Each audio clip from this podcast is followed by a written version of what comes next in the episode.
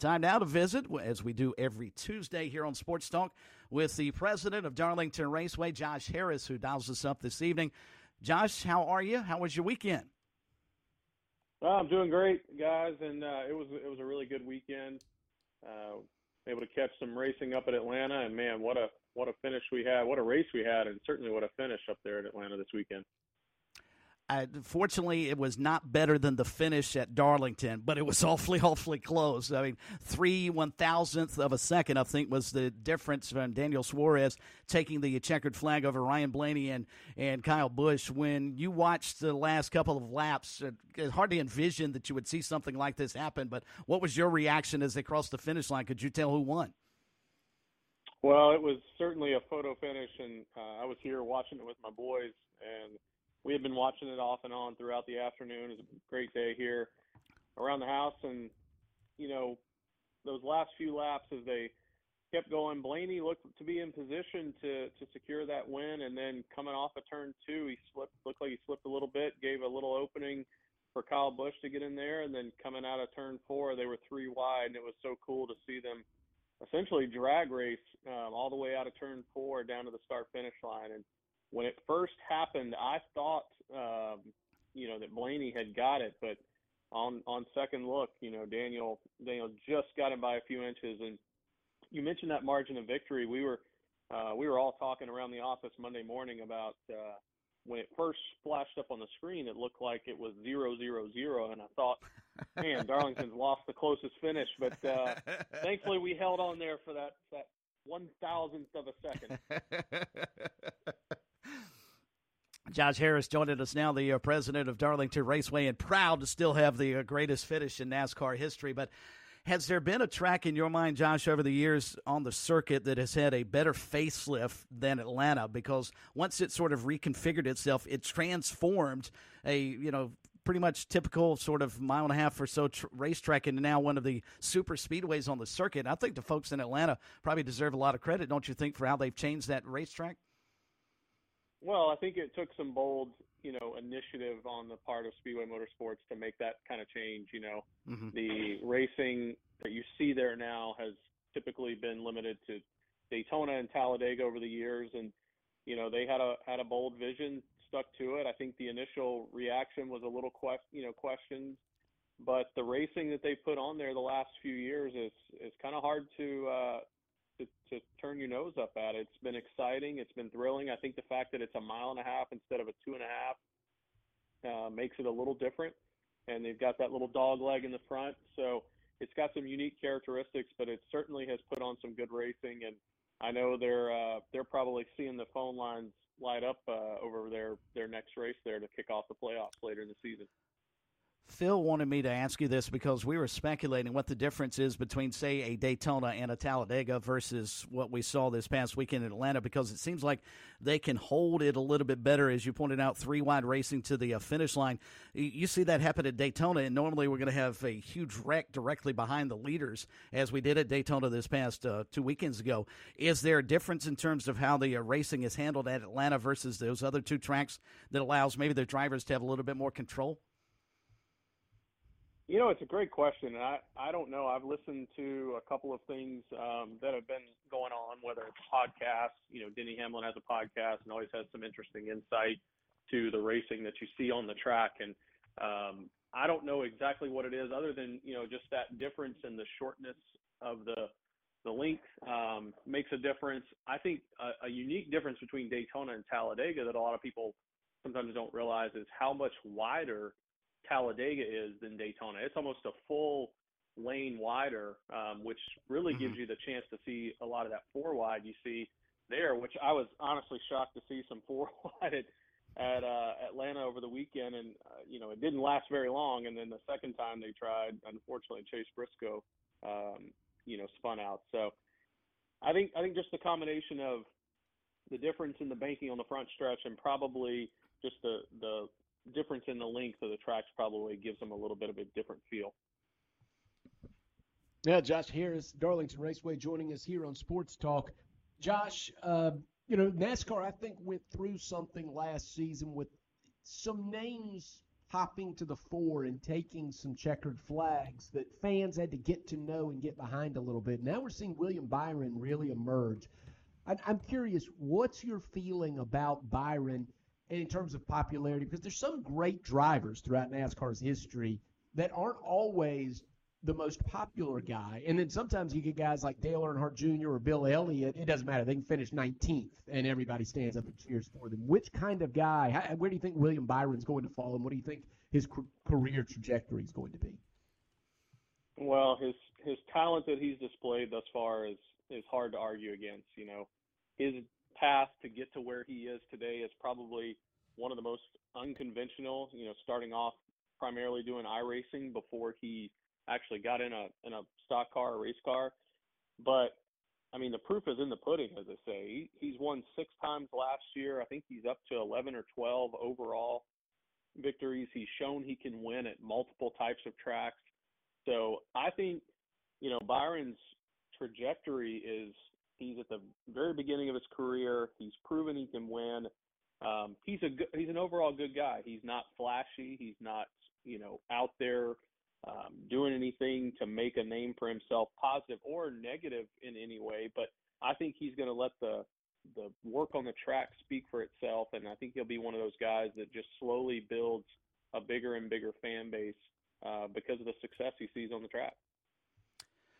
Josh, as a track promoter, is that finish that we saw in Atlanta sort of a track promoter's dream to have a uh, you know a photo finish like that? Would you rather have that than a wreck fest? Would you rather have that than say, you know, 20 passes for the lead throughout the race? What, in your mind, do fans want to see in terms if, if they come away with, from your race and say, that was a great race at Darlington? Does it have to have the super finish? Or does it have to have great racing throughout the pack? What, what do you think most fans of NASCAR are hoping to see? Well, I think you know, if you ask me what I want, I want it all. You know, I want great mm-hmm. racing all throughout the race, and then I want a photo finish at the end. uh, I I think just it's natural for our culture today, though. It's there's a lot of I think you can call it recency bias, and you know, sometimes a, a great finish can help make up for what may be perceived as a you know a, a not so great race overall. But you know, I think if you look at Sunday's race, it it had a great racing throughout and a great finish, and that's that's what you want. I think we've we've seen that at a lot of our tracks, and especially this new next gen car has really put on some good racing across the board. Um, I'm excited to see them now kind of get into the meat of the schedule with some mile and a half tracks and then some short tracks coming up, and and really see. I think that's where you're, where you're going to start to see maybe the cream kind of rise to the top a little bit. Things start to separate themselves out, and we'll see uh, who's who's ready to take control of the season. Second win for Daniel uh, Suarez in his career. It's also the first win for Trackhouse Racing at Atlanta Motor Speedway, and their seventh overall in NASCAR. Josh, what is your impression of that team in particular? We could sit here all night, I think, and talk about Joe Gibbs Racing and, and Hendrick Motorsports, but some of the underfunded teams, if you will. What is your impression on the job that Trackhouse Racing has been doing? Well, they, they certainly brought come into the sport and brought a, a new energy, whether it's their ownership group between Justin Marks and Pitbull, and then their drivers, you know, Ross Chastain, um, Daniel, both different but similar in a lot of ways, just just true racers. They've got Shane uh, Van Gisbergen, who's joined them from the Australian Supercar that's going to run primarily Xfinity Series last year, but came onto the scene and won the Chicago Street Race last year. Mm-hmm. So I I think you know even when you walk around the garage, you know, and, and this is not maybe as widely known, but they've they've started kind of pushing the envelope with the vibe around their team haulers in the garage, just kind of upbeat music, LED boards.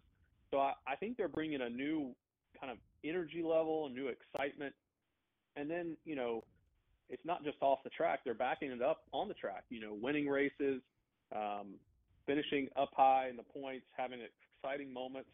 You know, Ross has hauled the wall at Martinsville at the end of the 2022 season now Daniel's victory. I think those were the two most viral moments in NASCAR over the last two years, and you know Trackhouse kind of owns both of them. It's good stuff. They have, uh, as you pointed out, I think you uh, classified it well, brought a lot of energy to the sport and probably in doing so, bringing some uh, younger viewers to the sport, which is certainly something I think NASCAR is hoping to be able to do. And Josh, as they leave back to back races at a super speedway unique for uh, uh NASCAR in particular with Daytona and then Atlanta, but now heading out west and going to Las Vegas, what do you anticipate us seeing this weekend? Well, I think it's you know we're gonna we're gonna look back and see you know the changes that Toyota and Ford made in the off season with their with their body styles. I think maybe these are the tracks coming up, these mile and a halfs. Maybe maybe do we see that impact a little bit more? Mm-hmm. Um, you know, Joey Logano has been a guy who's who's run well at Vegas over the years, so I'm curious to see. You know, they've had good speed the first two races of the year, so I'm curious to see if that continues.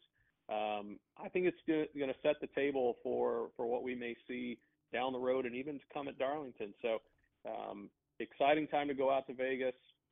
You know, continue the season out west for a couple of races, and then you know start to work their way back to, towards the East Coast.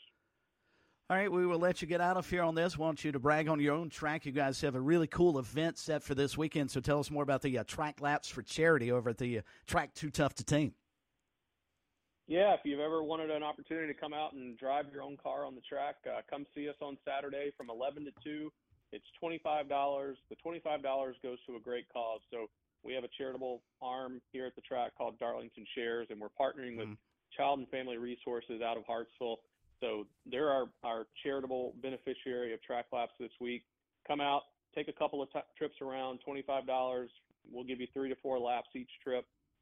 And uh, an- another added element this this Saturday is we're going to have some of our historic stock cars from the Stock Car Classics groups. They're going to run some laps, but also have some cars on display. So come out, get some photos, spend a little bit of your day with us uh, at the track Too Tough to Tame. Josh, as always, we appreciate the time. Always good stuff from you guys. Best of luck with the uh, charitable event this weekend, and we'll catch back up with you next Tuesday to recap Las Vegas. All right, sounds good, guys. I look forward to catching up next week. Yes, sir. Thank you. It's Josh Harris, president of Darlington Raceway, and I'm glad the uh, charitable laps, Smitty, are this weekend. And uh, Phil was not on the program when we chatted with Josh because he's always trying to convince Josh and Kerry and everybody else that he actually drives the Sports Talk Pinto and wants to put it on the track over there. And I think Josh hasn't gotten our sense of humor quite yet, so he doesn't understand that Phil would actually be joking about that. Oh no, he gets it. He just rejects it. So, uh, have you ever done that? By the way, have you ever oh, driven oh, on, on a NASCAR track? Mm-hmm. Oh, oh no. Well, see, you live nearby.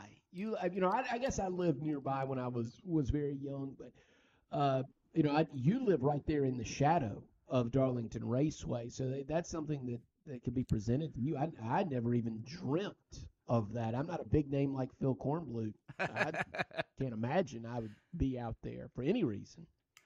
I've actually done that before several times. As a matter of fact, in a former life at the uh, radio station I worked for here in Florence, we had station vehicles, as all radio stations do.